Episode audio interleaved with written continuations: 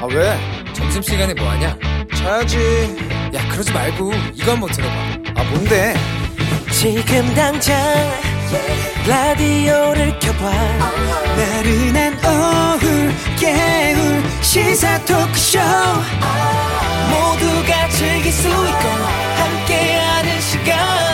유쾌하고도 신나는 시사 토크쇼. 오태훈의 시사본부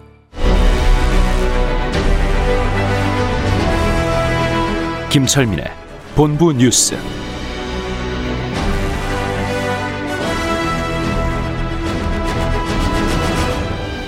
네, KBS 제1라디오 오태훈의 시사본부 2부 문을 열었습니다. 이 시각 중요한 뉴스를 분석해드립니다. 본부 뉴스, 뉴스의 핵심을 짚어주는 분입니다. KBS 보도본부의 아이언민, 김철민 해설위원과 함께하겠습니다.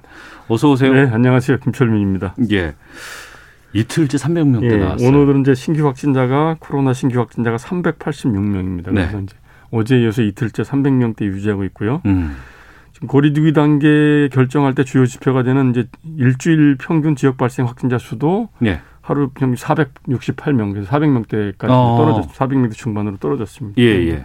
큰 추세를 보면은 이제 저 감소 국면으로 접어선 게 맞는데 어, 이제 어제부터 헬스장이라든지 학원 같은 이런 다중이용 다시 시설이 열었죠. 다시 문을 열었죠. 예, 예. 그리고 또 아직도 감염 경로를 모르는 확진자 비율이 20%대를 유지하고 있고 이래서요. 음, 좀 자칫 방시, 방심하면은 언제든지 이제 재확산 추세로 접어들 돌아설 가능성이 이제 있는 상황이라서 음, 어, 방역 당국에서 방역 수칙을 좀 잘 지켜달라 계속 당부하고 있고요.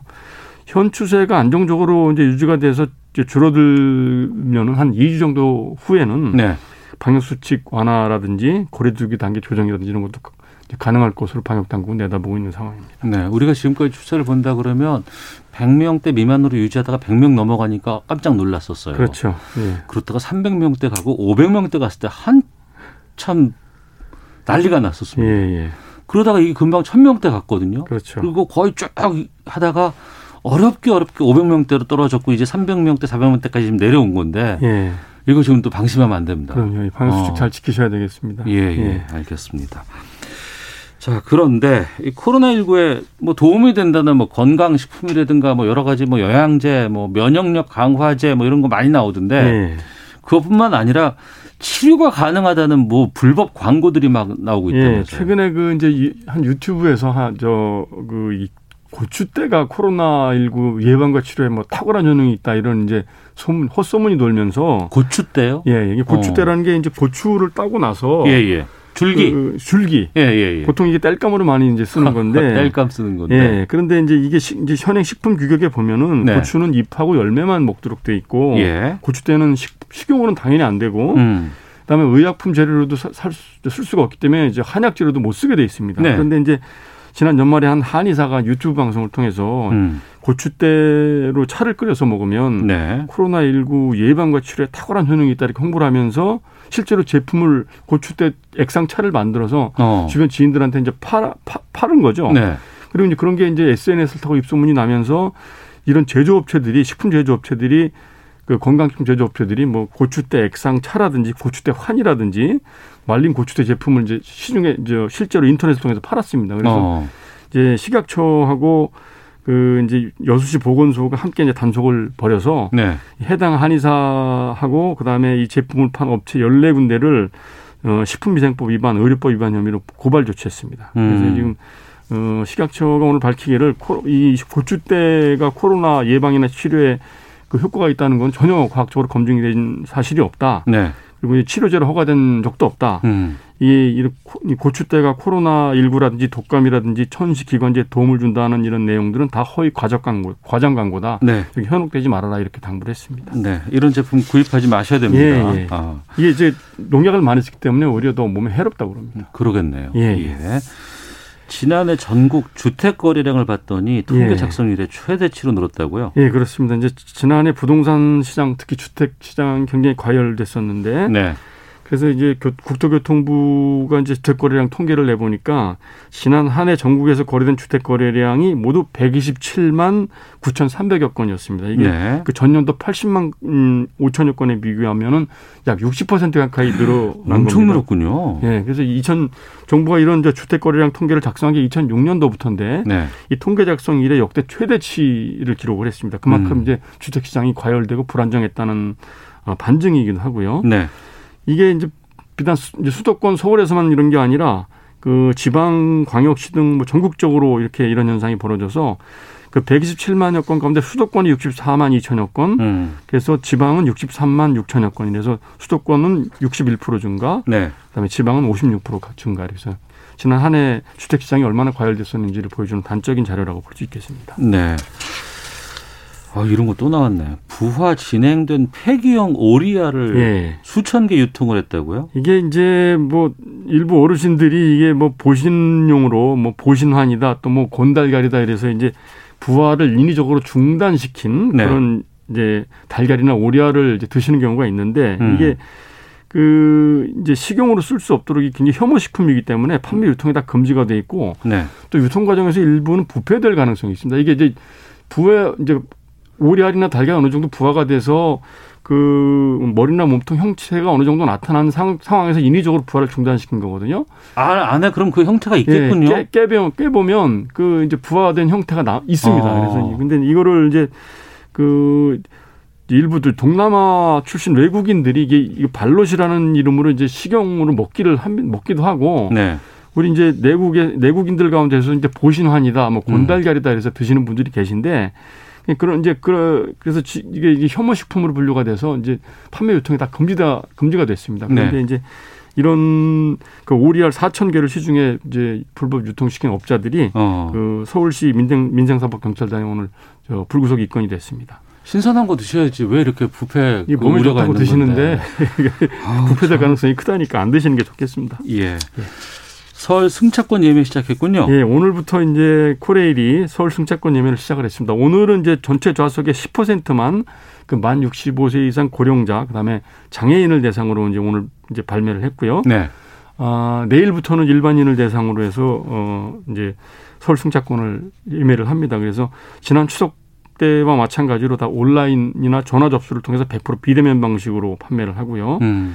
그 철도 회원은 PC를 통해서 로그인을 해서 예약을 할 수 있고 또 모바일을 통해서 앱을 통해서 이제 예매를 할 수 있고요. 비회원인 경우에는 철도 고객센터의 전화를 통해서도 이제 예매를 할 수가 있습니다. 그래서 지난번 추석 때와 마찬가지로 창가 쪽 좌석만 발매하고 네. 입석은 없고 그다음에 열차 안에서 그 승차 구간 연장 안 되고요. 발각되면 바로 어, 다음 역에서 하차 조치, 강제로 하차 조치가 됩니다. 그리고 부정 승차하면 부가 아니면 10배까지 물리게 되고요. 그래서 이 코로나 상황이 엄중하기 때문에 사회적 거리두기 지키는 차원에서 그 이제 비대, 비대면 방식으로 100% 판매를 하니까 좀 협조를 해달라 이렇게 당부를 했습니다. 지금 1월 말까지는 지금 거리두기 발표가 나왔고 예. 2월 중순에 이제 이 설 연휴가 있는데 예.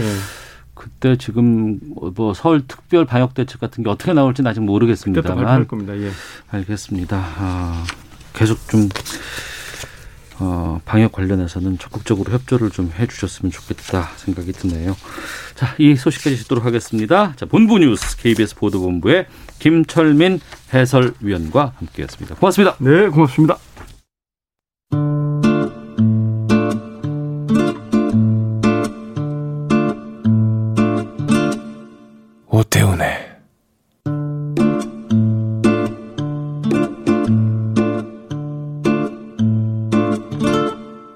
시사본부 예, 청취자 여러분께서 시사본부에 의견 보내실 때는 샵 9730으로 보내실 수 있습니다. 샵 9730으로 문자 보내주시면 저희가 또 다섯 분 선정해서 지금 시사본부 로고 들어간 필터 교체할 수 있는 또 빨아서 쓸 수 있는 면 마스크 선물로 보내드리고 있습니다. 짧은 문자 50원, 긴 문자 100원, 어플리케이션 콩은 무료로 이용하실 수 있고요. 팟캐스트와 콩, KBS 홈페이지를 통해서 시사본부 다시 들으실 수 있습니다. 유튜브를 통해서도 생중계되고 있습니다. 일라디오 시사본부 검색하시면 영상으로도 확인하실 수 있고요. 저희 KBS 홈페이지 시사본부 안으로 들어오시면 방송 내용란이 있거든요. 여기서 마스크 받으실 분 확인하실 수 있습니다. 화요일 정치화투 시간입니다. 오늘도 두 분과 함께하겠습니다. 더불어민주당 김성환 의원 나오셨습니다. 안녕하십니까? 네, 안녕하세요. 김성환입니다. 네, 국민의힘 조혜진 의원도 나오셨습니다. 안녕하십니까? 예, 반갑습니다. 조혜진입니다. 예. 어제 10시부터 어 12시 원래는 11시 40분까지 예정되어 있었는데 12시 한 4분까지 더 늘어나서 문재인 대통령의 신년 기자회견이 있었습니다. 어 20명 정도 청와대 출입 기자들이 현장에 있었고 또 100명의 기자들은 이제 온 오프라인, 오프라인 말고 온라인 통해서도 이제 뭐 채팅도 하고 이러면서 다양한 질문들 쏟아졌고 대통령이 소화를 했는데 먼저 야당의 입장부터 좀 들어보죠. 평가 전반적으로 어떻게 보셨는지요, 조혜진 의원님? 좀 기대가 조금 뭐 개인적으로는 좀 약간 좀 무산된 느낌. 기대가 무산됐다. 예, 예. 그러니까 임기 마지막 해에 에, 예, 신년 기자회견이고 네, 어, 그 마지막 해 되면 대체로 좀 지지율 떨어지고 뭐 이런 경향이 있긴 하지만은 네, 어, 어제도 그런 데 어떤 몇 가지 이슈들에서도 그렇지만은 어, 대통령 지지율이나 또 당 지지율이 조금씩 떨어지고 하는 것은 지난 4년 동안의 국정 운영 결과에 대한 평가인데 네, 에, 그것을 좀 궤도 수정을 할 수 있을까? 어, 새로운 그 국정 기조의 변, 변화나 예, 또 새로운 비전 대안 제시. 음. 남은 1년이란 게 뭐 긴 시간은 아니지만은 네, 네, 그래도 그런 것이 있을까 싶었는데 대체로 질문에 대해서 그동안에 다른 자리에서 이미 뭐 입장을 직간접으로 밝히신 것을 다시 한번 반복했다든가 입장에 변화가 없었다. 예. 예. 그- 그리고 어 아마 대통령 생각이 저럴 것이다라고 대충 짐작한 것들이 다시 한 확인되는 음, 그런 것이었고 또 몇 가지 이슈에서는 또 이게 평지 풍파가 될 만한 그런 논란이 또 어, 논란을 야기한 그런 초래한 그런 측면도 있고 그래서 네, 두 시간 넘게 하신 건 대통령으로서는 굉장히 하드 캐리를 하신 건데 음, 좀 좀 고되게 하신 건데 네. 성과가 좀 좀 기대 부족이다. 음, 예, 그렇습니다. 알겠습니다. 김성환 의원께서는요. 예. 그 대체로 저도 이제 청와대 근무를 해봤습니다만 어 그동안은 대통령 이제 신년 기자회견 같은 경우는 보통은 이제 짜고 치는 고스톱에 가까웠죠. 미리 각본이 없는 것처럼 하면서도 각본을 가지고 하는 경우가 많았는데 뭐 질문 순서 같은 거 정해지고 어떤 네. 그렇- 질문이 할 것이다 뭐 예, 나오고 예, 토시까지는 아니어도 대충 아, 질의 요지나 이런 걸 다 사전에 주고받는 경우들이 많았죠. 예. 이번에는 실제로도 일종의 이제 각본 없는 드라마 음, 여서 이제 스포츠가 재미있는 것처럼 각본 없이 어그 질문하고 또 예. 답변하는 그 과정 자체가 의미 있었다고 보여지고요. 예, 그 전반적으로 어 우리 국민들이 관심을 갖고 있는 여러 가지 사안, 코로나 문제라든가 음, 사면 문제라든가 또 어, 윤석열과 전 어, 추미애 장관 간의 갈등 문제라든가 또 네. 남북 관계라든가 여러 가지 면에 대해서 대통령이 솔직하게 어, 말씀을 주셔서 음, 되게 국정 현안 전반에 대해서 우리 국민들이 소상하게 알 수 있는 그런 좋은 기회였지 않나 싶은데요. 네, 그 코로나 때문에 작년에 사실은 이런 기회를 많이 갖지 못했죠. 음. 그러다 보니까 국민들이 대통령이 너무 국민 소통이 부족한 거 아니, 아니냐 이런 얘기를 했는데 남은 기간 동안에 이런 기회를 좀 자주 가져서 국민들이 궁금해하는 걸 직접 대통령의 생각을 전해주는 자리가 좀 더 많았으면 좋겠다 이런 생각을 가졌습니다. 네. 두 전직 대통령에 대한 사면론 이게 2021년 되자마자 뜨거운 지금 이슈로 떠올랐었는데 어제부로 정리가 됐다고 봐야 될까요? 완전히 정리된 건 아닌 것 같아요. 아 그래요? 대통령께서 적절한 시기에 다시 어. 고민할 때가 올 예. 거다라고 해서 여지를 두셨는데 그거는 결국은 그 처음에 이 이야기 나온 그 배경하고 또 맥이 닿는 부분인 것 같은데 어, 어, 대통령 입장에서는 본인 임기 중에 전직 대통령을 두 분이나 음. 감옥에 가시야 한 거에 대한 부담이 없을 수가 없죠.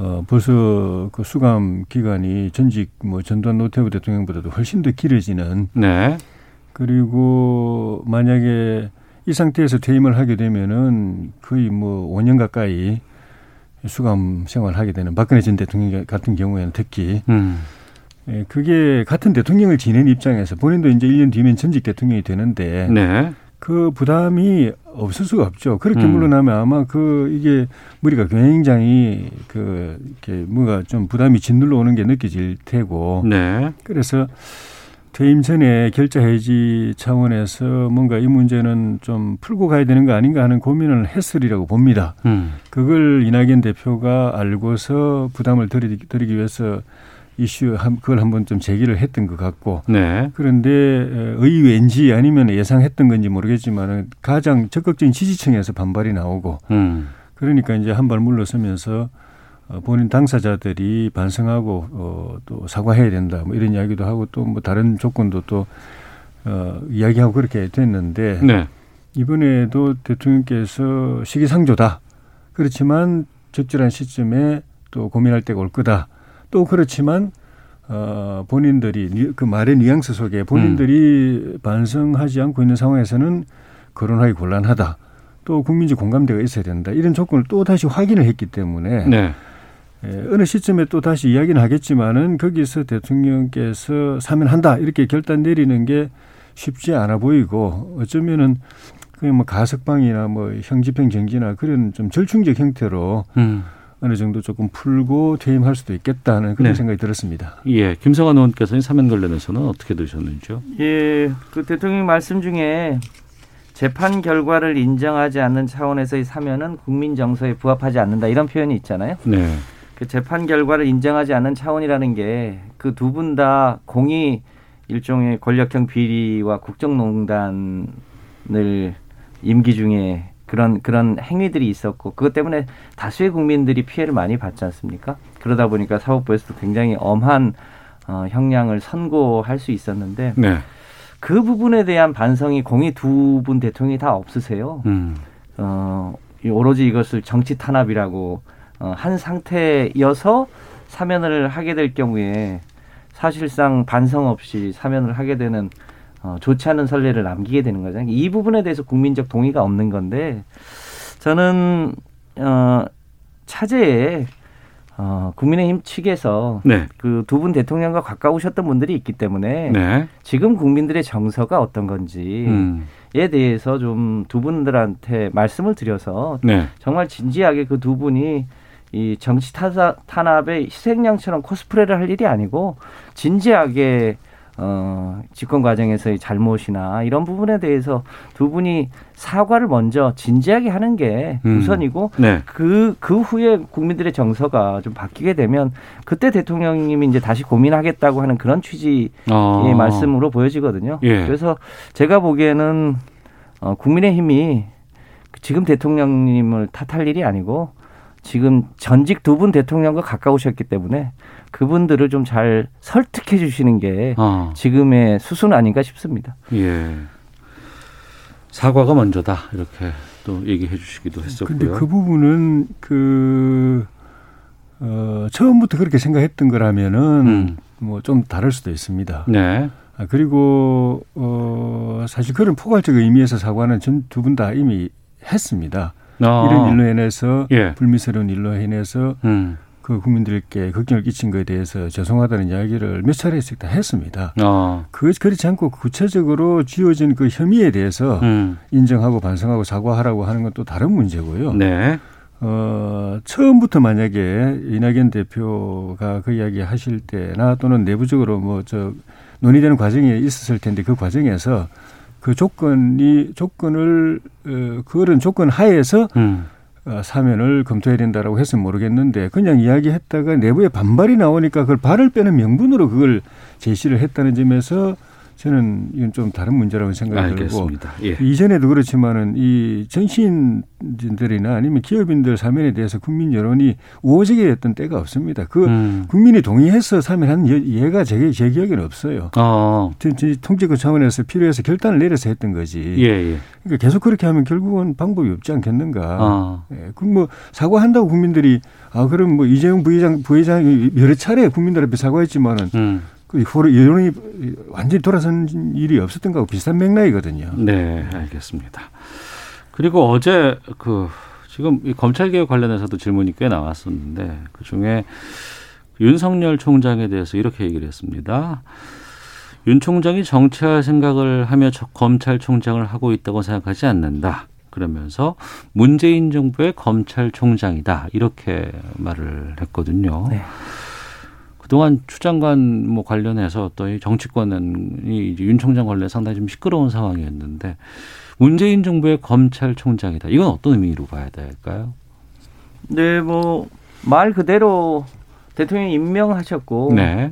또그 검찰총장의 어, 독립성 때문에 임기가 정해져 있고 음. 다만 그것이 어, 임기가 정해져 있더라도 잘못이 있으면 그것에 대해서 일정한 제재 조치를 취할 수 있는 이 규정이 있는 거고 그런 네. 과정에서 과거에 없었던 어 뭐랄까 갈등이 표출된 측면이 없지 않죠. 대통령이 이거를 소위 민주주의 과정이라고 했고 음. 과거처럼 어 선배 선배 검찰이 법무부 장관을 하고 그 선배 검찰이 또 민정수석을 어 하고 있어서 사실상 어 내부 거래를 해왔을 때는 조용히 뭐 사퇴시키거나 조용히 여러 가지 뭐랄까요 정상적이지 못한 것을 처리해 왔던 그런 과정들이 있, 있었는데 네. 지금 문재인 정부 들어서는 어, 검찰은 검찰의 일을 하게 하고 또 사법부는 어, 법무부는 법무부의 일을 하게 하는 과정에서의 일종의 불협화음이었다. 그 자체가 좋은 것은 아니지만 음. 그런 과정으로 이해해 달라고 하는 취지로 이제 말씀을 하셨다고 보여집니다. 네. 그리고 특히 어 뭐 정치를 하고 있지 않다고 말씀하신 것도 음. 당연히 검찰총장이 가져야 될 공무원의 중립성 얘기를 언급하셨다고 보여지고요. 네. 그런 면에서 있는 그대로 어, 받아들여 주시는 게 좋지 않을까 이렇게 생각합니다. 조혜진 의원님은. 그, 저, 윤석열 총장이 정치할 목적으로 검찰총장 한 직무를 수행하고 있다고 생각하지 않는다. 네. 이 발언이나 또 윤 총장은 문재인 정부의 총장이다. 네. 이 발언에 대해서 일각에서는 에, 문, 윤석열 총장에 대한 신임을 제 확인한 거다 이렇게 해석하는 에, 해석도 있던데 예. 에, 뭐 해석은 뭐 여러 가지 있을 수 있는데 음. 제가 볼 때는 오히려 네. 굳이 음. 그 뉘앙스를 찾자면 찾자면 어, 정치할 생각하지 마라. 아 정치하지 마라. 예. 예. 또 어, 문재인 정부의 총장인 걸 명심하고 네. 우리 정부의 기조에 맞춰라. 어. 그, 그 기조에서 벗어나지 마라. 예. 예. 그런 뉘앙스가 조금 더 가깝게 저는 느껴졌었어요. 신임보단 경고성이다. 경고까지는 아니겠지만 아. 굳이 방향을 예. 예. 찾자면 그런 쪽에 좀 더 가까운 것 아니었겠는가 아. 그런 생각이 들었고 제가 그렇게 느끼게 되는 데는 일단은 이 추윤 갈등이라는 것이 기본이 문재인 대통령의 의중에서 예. 또그 의중을 무- 그 저희 추 장관이 읽고 총대 메고 음. 장관 임명하자마자 윤석열 사단 해체하고 윤석열 쫓아내는데 그냥 그, 그 초지 일관 네. 하다가 또 무리하다가 이 파동이 이제 벌어진 거였고 음.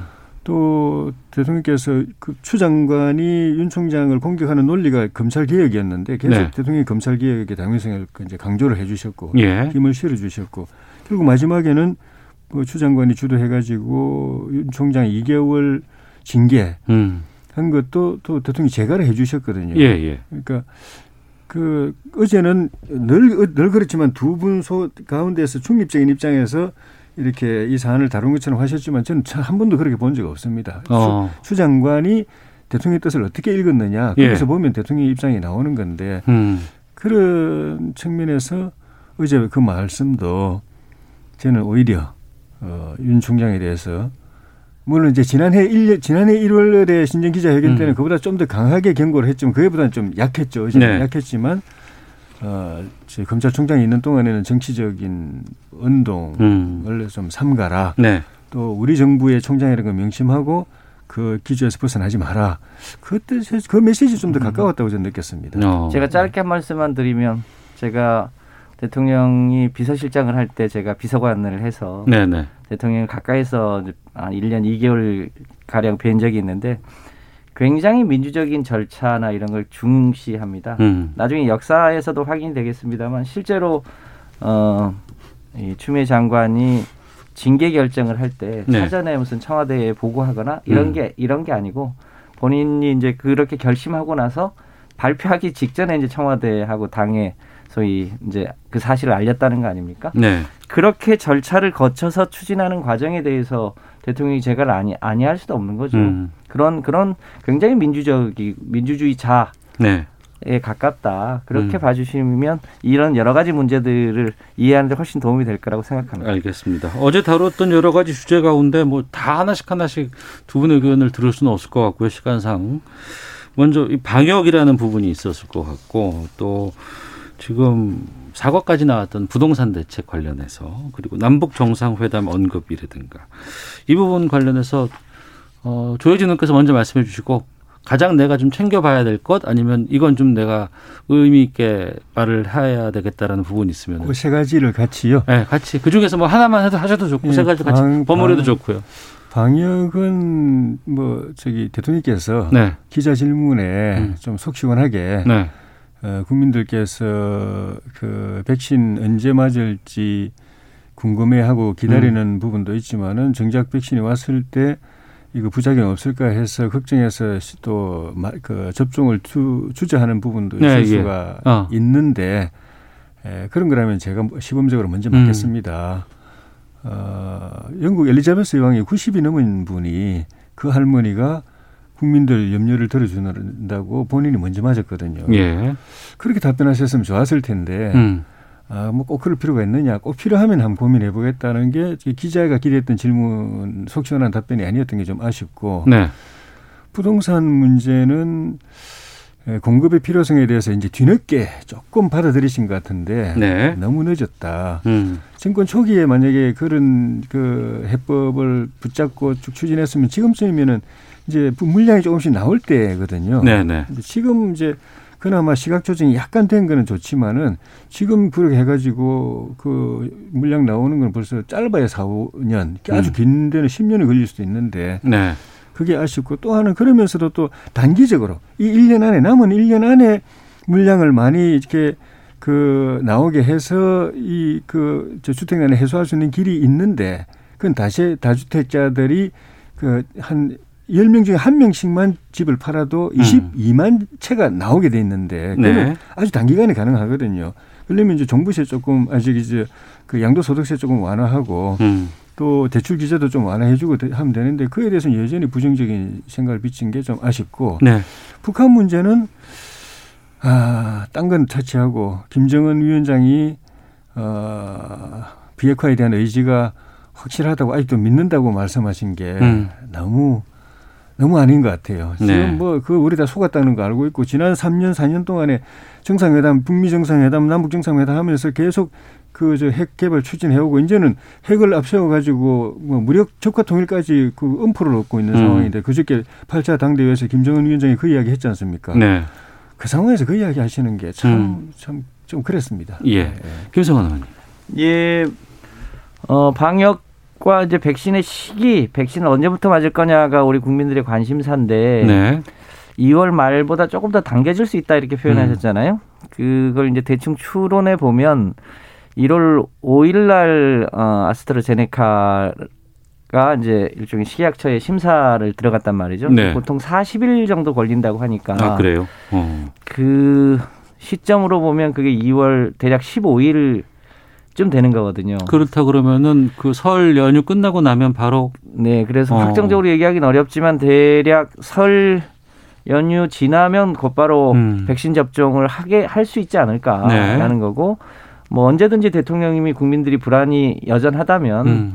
먼저 맞겠다고 하는 취지의 말씀을 하셨고 예. 우리는 이미 백신 접종을 어, 그 독감 예방 접종을 여러 차례 맞아봤기 때문에 음. 얼마든지 아마 어, 크게 걱정하지 않고 맞을 거라고 이제 예상을 하신 거고요. 예. 부동산 관련해서는 어, 지금 어, 변창흠 국토부 장관이 LH 사장 시절에 음. 소위 공공 재개발 방식을 적극적으로 제안하고 추진을 했거든요. 네. 근데 이 공공 재개발 방식은 공공이 이 소위 이제 초기 과정에 어 그러니까 부지를 정하고 어 건축에 들어가는 데까지 보통 한 4년에서 길면 한 7, 8년도 걸렸잖아요. 이 기간을 어 굉장히 압축해서 네. 어, 대략 2년 이내에 어, 착공할 수 있도록 그 절차를 굉장히 압축해서 공공이 음. 공공의 신뢰하에 이제 진행을 한다는 게 장점이고요.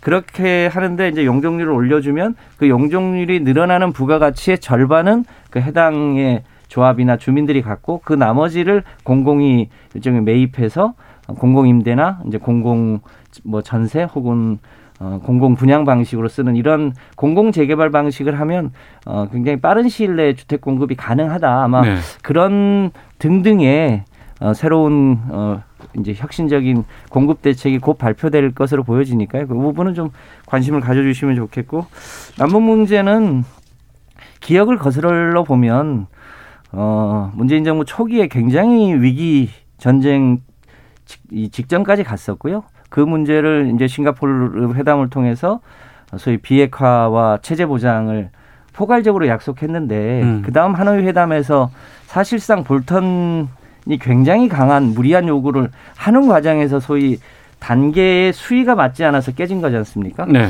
그래서 이제 그 수준으로 다시 돌아가서 어, 하겠다고 하는 취지의 말씀이셔서 어, 다시 좀 아쉽지만 싱가포르 회담 때 북미 간에 합의했던 내용 그것을 중재했던 대한민국이 다시 한번 그 단계에서부터 다시 시작해 보자는 취지여서 만약에 그것이 바이든을 설득할 수 있다면 해볼 수 있는 유력한 카드 아닌가 싶습니다. 알겠습니다. 자, 정치와투 함께하고 있는데요. 헤드라인 뉴스, 교통 정보, 그리고 기상청에서 날씨 확인하고 돌아와서 다시 말씀 두 분과 이어가도록 하겠습니다.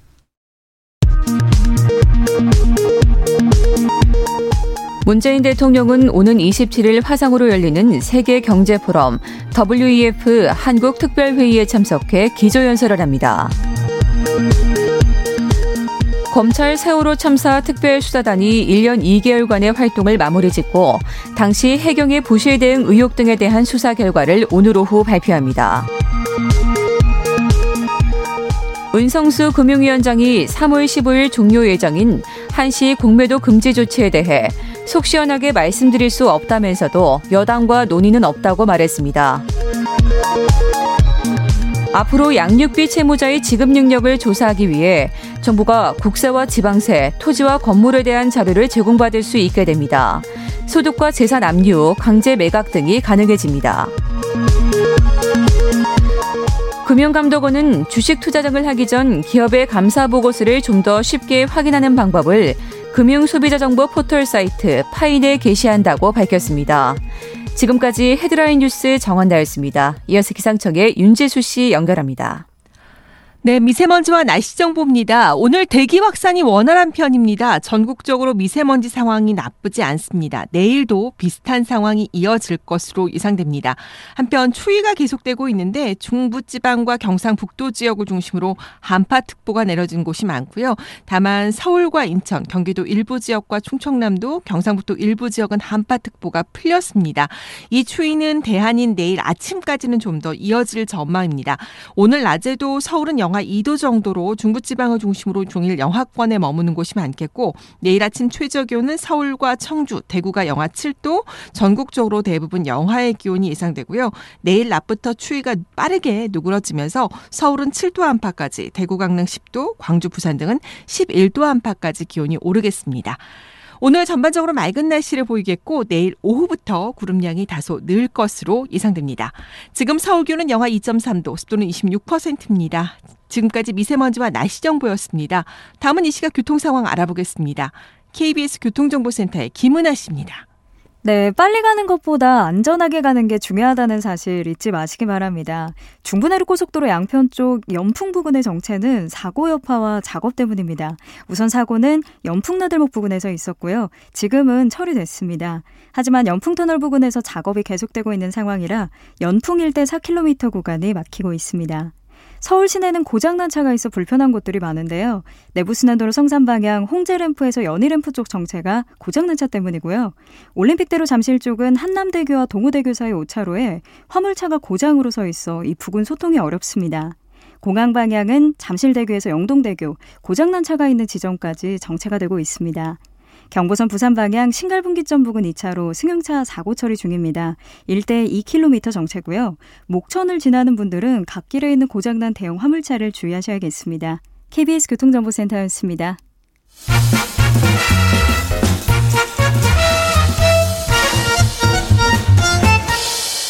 오태훈의 시사 본부 네, 김성환 의원, 조혜진 의원과 함께 정치와투 다시 돌아왔습니다. 어제 문재인 대통령의 신년 기자회견 관련해서 어, 두 분의 입장 또 각 당의 평가 듣고 있는데요.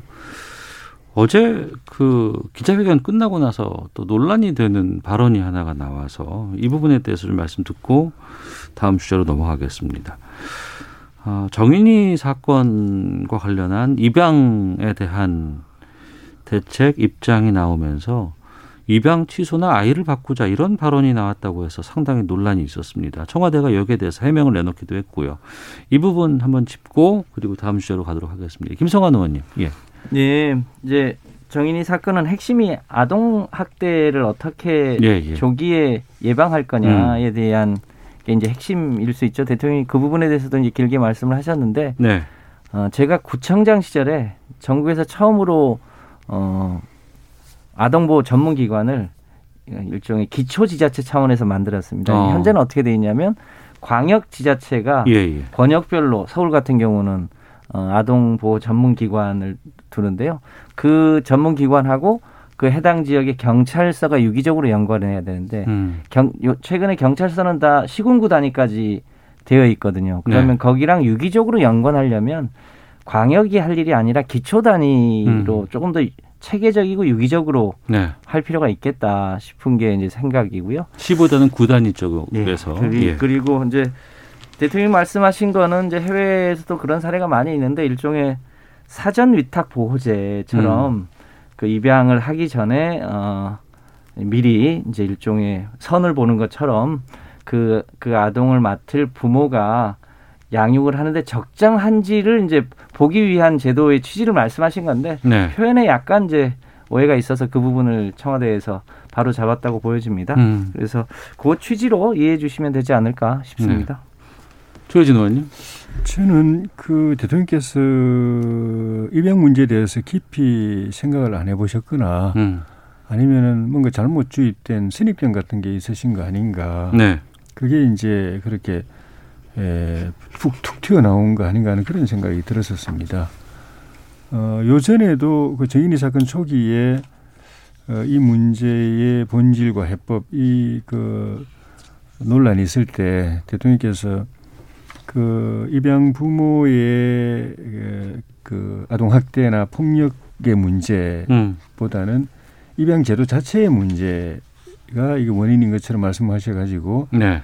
예, 굉장히 좀 시끄러웠거든요. 음. 근데 어제는 어, 말씀하신 취지가 보니까 이번 사건 또는 이와 유사한 사건들이 그 입양 부모하고 그 아기하고가 서로 좀 잘 안 맞아서 이런 문제가 생긴 거니까 그런 걸 잘 맞도록 네, 네. 그 하는 게 대- 대책이다, 해법이다. 그래서 안 맞으면은 좀, 좀 이제 키워보고, 어, 안 맞으면은 뭐 입양을 취소한다든지 다른 아이로 바꾼다든지 이런 것도 한 방법이다. 이렇게 말씀을 하셔서 음. 문제 진단 자체가 좀 잘못된 것 같아요. 어. 그러니까 저는 뭐 사람마다 시각이 다를, 견해가 다를 수 있지만 저는 입양도 네.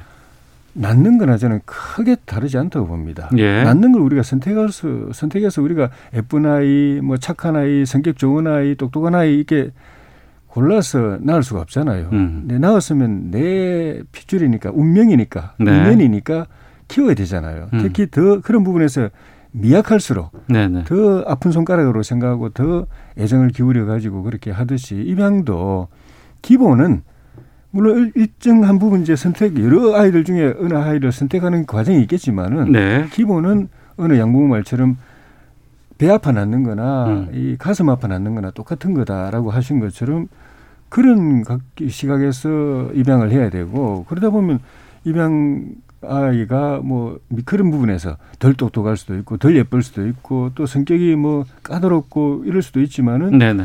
그럴수록 오히려 더 아 이 아이는 음. 내, 손, 내 손이 필요한 아이다라고 생각하고 오히려 입양하는 부분들도 많거든요. 예. 그런 각도에서 보면 이거는 전혀 음. 이게 뭐 그런 점에서 아이 부모하고 안 맞는 그 성격이 좀 뭐 이렇게 까다롭다든지 키우기가 알겠습니다. 좀 까다로운 아이 예. 음. 같은 경우는 입양 부모를 만나기 어렵죠. 네. 그 평생 버려져서 살아야 되는 거죠. 예. 이게 입양 문제라든가 아동학대 전반으로 들어가다 보면 해야 될 얘기가 너무 많아서 그냥 이 정도로 입장을 그러니까. 좀, 좀 입양 부모가 아동을 선택하는 개념이 아니고요. 아, 그 다른 나라의 사례를 보면 어, 그 부모가 아동을 입양할 자격이 있는지 음. 여부를 법원이 꼼꼼하게 봐서 네. 그게 적절치 않을 때는 알겠습니다. 허가를 해- 해주지 않는 그런 이제 어, 사전 위탁 보호 제도 같은 게 있는데 아마 그런 취지를 말씀을 하신 걸로 보여집니다. 예. 자, 각 당의 지금 보궐선거 상황 살펴보고 맞춰야 될 것 같은데요. 조혜진 의원님, 예, 지금 경선 후보 등록 시작했죠? 예, 오늘부터 예. 몇 분이나 나오실 것 같습니까? 지금 한 열분이 뜻을 밝히셨는데 예. 다 어, 등록 후보 등록을 하실는지 음, 일부가 하실는지 네. 뭐열분 전체가 할 가능성은 좀 적다고 보는데 음, 그래도 어, 이 이런 현상 자체가 네.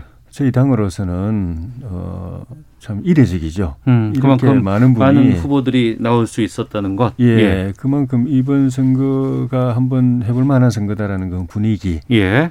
또 어떻게든 이 정권 심판 선거를 확실하게 해야 된다는 그런 나름의 개개인의 어떤 음, 의욕이나 열정 예. 이런 것이 굉장히 강한 것이고 음, 그 점에서 참 고무적인데 예. 이 후보가 많다 보면은 이 교통 정리가 잘 안 되거나 교통 정리가 잘 안 된다. 과열되거나 어. 이래 가지고 의외에 또 부작용이 생길 수도 있어서 후보 많은 게 좋은 점도 있지만은 조심스러운 부분도 있어 가지고 네.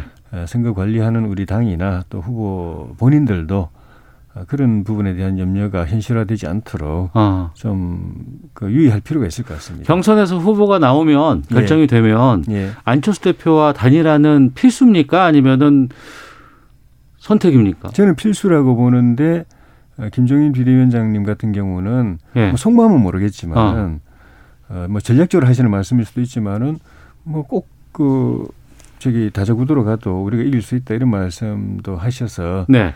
어, 저하고 생각이 조금 다르신가 싶기도 하지만 음. 어, 저는 필수라고 봅니다. 조혜진 의원은 필수라고 생각하시고 예, 알겠습니다. 김성환 의원님, 예. 지금 우상호 의원 혼자서 너무 외롭게 뛰는 거 아닙니까? 네, 그 박영선 어 중기부 장관이 예. 유력한 서울시장 이제 후보로 뛸 예정인데 네. 당에 간곡하게 1월 20일까지만 좀 시간을 달라고 요청을 했답니다. 어. 이제 1월 20일이면 내일 아닙니까? 예. 그 실제로 중기부 장관으로서 해야 될 최소한의 소임 음. 그러니까 어, 재난지원금을 이제 그 배정하는 주무장관이기도 하고요. 3차 마치면 예, 예. 예, 예. 이제 그것도 이제 뭐, 일- 뭐, 마무리까지 못하더라도 일단하게 음. 상당히 속도감 있게 지원을 어, 하고 있고요. 네. 그리고 뭐 여러 가지 중기부 장관으로 해야 될 과제들을 어. 지- 이 정리할 수 있는 그런 시간을 달라고 했는데 그 기한이 임박해서 아마 음. 조만간 그 우상호 어, 의원이 혼자 뛰는 네. 이런 일은 이제 없어질 것으로 보여집니다. 어. 다크호스가 또 있습니까? 현재로서는 그 두 분이 유력하게 경쟁하지 않을까 싶은데요. 네. 뭐, 뭐, 언론에 거론됐던 몇몇 사람들은 예, 고사하거나 음. 뜻을 접은 걸로 보여집니다. 현재까지는 두 분이 네. 당선을 하게 되지 않을까 예측됩니다. 어, 그렇군요. 알겠습니다. 자, 오늘 정치와트는 여기서 마치도록 하겠습니다. 더불어민주당 김성환 의원, 국민의힘 조혜진 의원과 함께했습니다. 두 분 말씀 고맙습니다. 예, 감사합니다. 고맙습니다.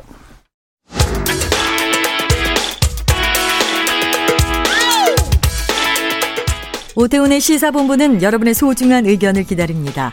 짧은 문자 50원, 긴 문자 100원의 정보 이용료가 되는 샵 9730, 우물정 9730번으로 문자 보내주십시오. KBS 라디오 앱 콩은 무료입니다. KBS 라디오 오태훈의 시사본부. 지금 여러분은 대한민국 라디오 유일의 점심 시사 프로그램을 듣고 계십니다. 네, 1시 44분 지나고 있습니다. 자동차의 모든 것을 알아보는 시간입니다. 권용주의 차차차 오토타임즈 권용주 편집위원과 함께 지난번에 한번 저희가 얘기를 했었습니다. 이 쌍용차 매각 관련해서 얘기를 했었는데 지금은 어떤 상황인지 좀 살펴보도록 하겠습니다. 쌍용 자동차 매각 협상 진행 중인데 어, 어떤 지금 이 상황인 거예요?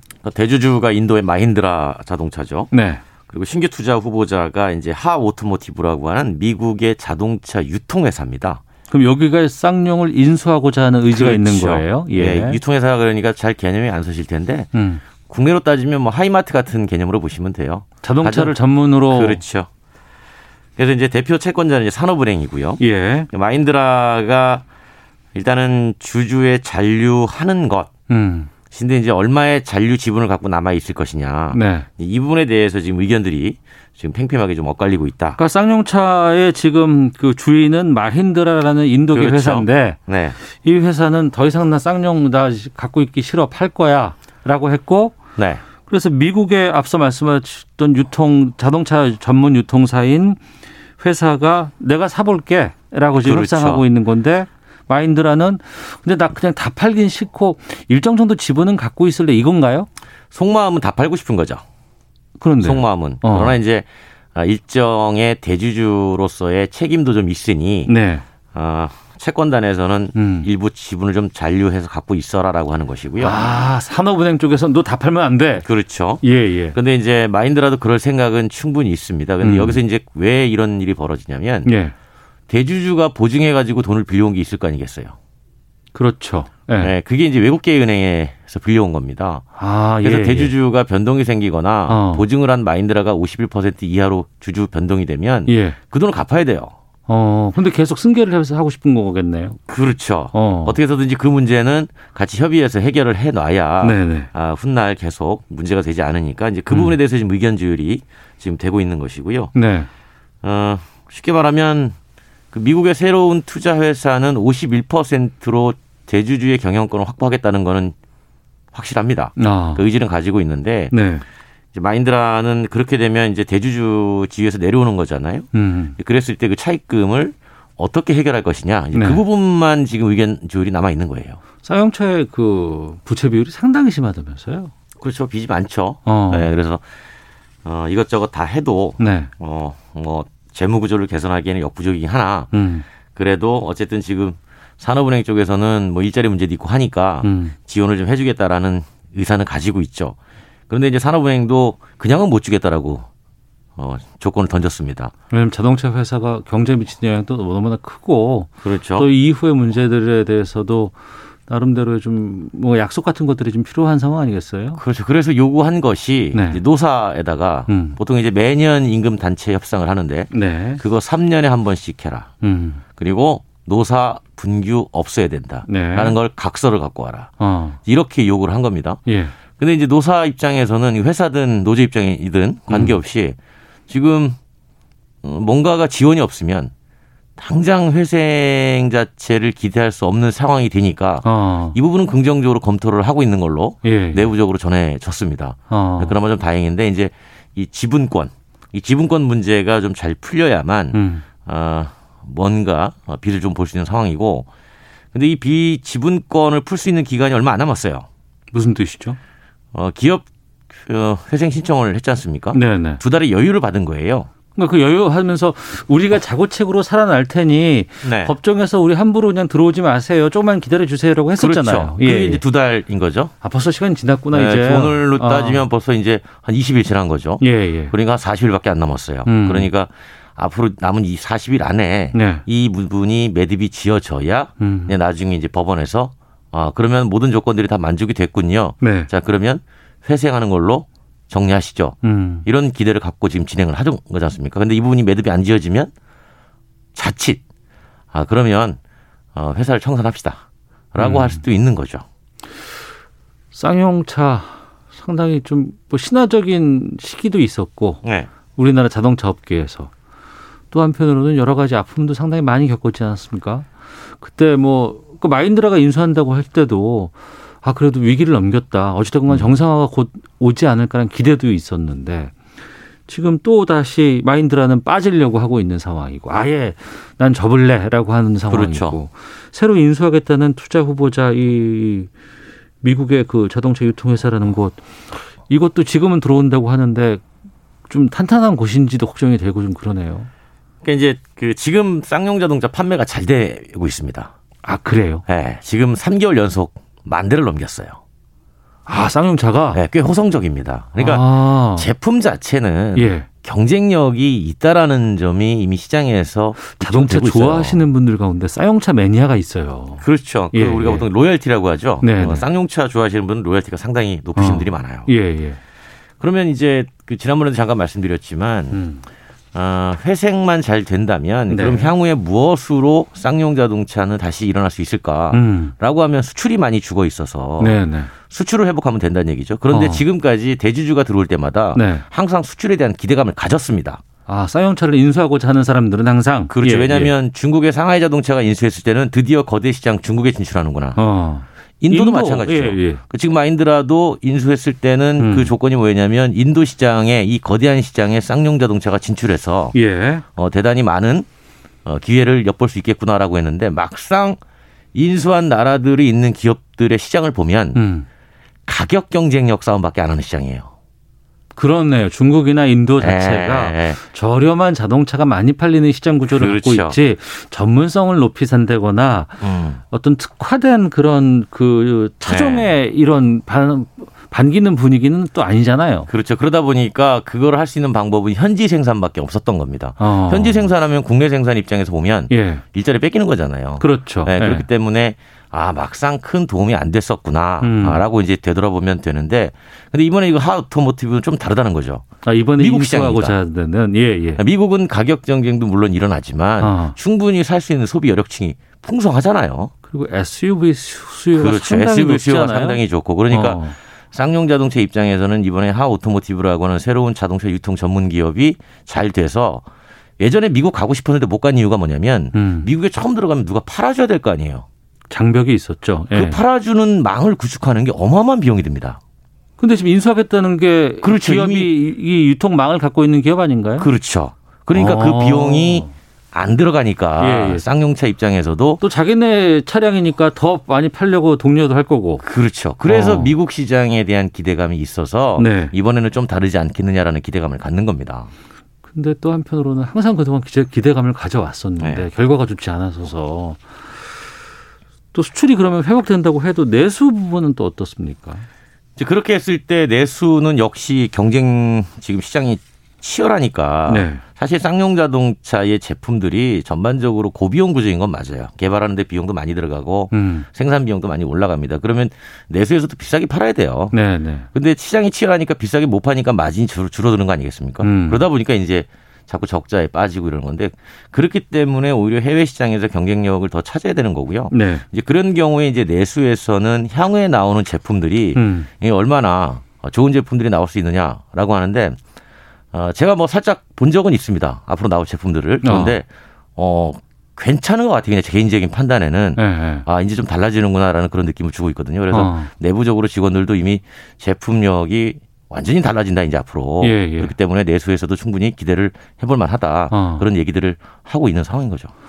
그렇게 과거에 쌍용차가 만들었던 차량들 이렇게 보고 있으면 어 한때 좀 한 분야에서 상당히 많은 그 인지도라든가 인기를 끌고 있는 차량들이 종종 툭툭 튀어나오고 막 이러지 않았었어요? 그럼요. 뭐 예전에 우리 따지고 보면 뭐 무쏘도 그랬고 네, 네. 뭐 렉스턴 초창기도 그랬고 어. 코란도는 뭐 아주 뭐 오래 전에는 인기가 독보적이었던 차종이고 또저 소형 SUV에서 티볼리 같은 경우도 티볼리 같은 경우도 뭐 내수에서 소형. SUV 1등도 어. 하고 있고 지금도 여전히 주력으로 많이 팔리고 있고 예, 예. 그래서 보면 아주 제품력 자체가 경쟁력이 없는 건 아닌데 음. 이제 기업이 어렵다 보니까 네. 소비자들 입장에서는 기업이 잘 돼야 뭔가 이렇게 안정감을 갖잖아요. 음. 그런 부분에서 어 내가 지금 사도 되나? 그렇게 생각하시는 분들도 없지 않아 있는 게 사실이긴 한 거죠. 그리고 자동차 미래 본다 그러면 아무래도 전기차 부분도 상당히 좀 중요하다고 하는데 호란도 전기차도 만들어 놨습니다. 아 그래요? 예, 올해 나옵니다. 아 그래요? 예, 그래서 EV에 대한 동력 대응도 이미 해놨어요. 그러니까 이제 어. 회사 입장에서는 내부적으로 앞으로 나올 신제품, 음. 그다음에 친환경 제품 음. 이런 걸 다 만들어 놨으니까 새로운 투자자만 들어오면 네. 수출도 열리고 네. 기대를 갖는 거죠. 다만 이제 어, 제가 좀 전에 말씀드린 것처럼 고비용 구조는 개선을 해야 돼요. 그러니까 왜 그렇게 비용이 높은 거예요? 어, 원래 네. 어, 많이 팔아야 수익이 많이 나는 원가 절감이 되죠. 시장이죠. 네, 그렇죠. 예. 네, 근데 시장 자체에서 규모가 크지 않다 보니까 어. 개발하는 비용은 똑같이 들어가잖아요. 예, 그러네, 그러네요. 네, 근데 마진은 적게 들어오니까 어. 그만큼 비용에 대해서는 조금 좀 타이트하게 가져갈 필요가 있는 거죠. 결국엔 그거는 어떤 성적을 거두느냐에 따라서 또 비용 그렇죠. 구조가 달라질 수밖에 없거든요. 시장에서 많이 팔리면 그것도 어. 역시 줄어드는 효과가 생기는 거죠. 음, 알겠습니다. 싸용 자동차 어떻게 될지는 좀 지켜보도록 하겠습니다. 계속 관심 가져보죠, 뭐. 자, 지금까지 권영주의 차차차 오토타임스 권영주 편집위원과 함께했습니다. 고맙습니다. 감사합니다. 예. 시사본부 마치겠습니다. 내일 뵙겠습니다. 안녕히 계십시오.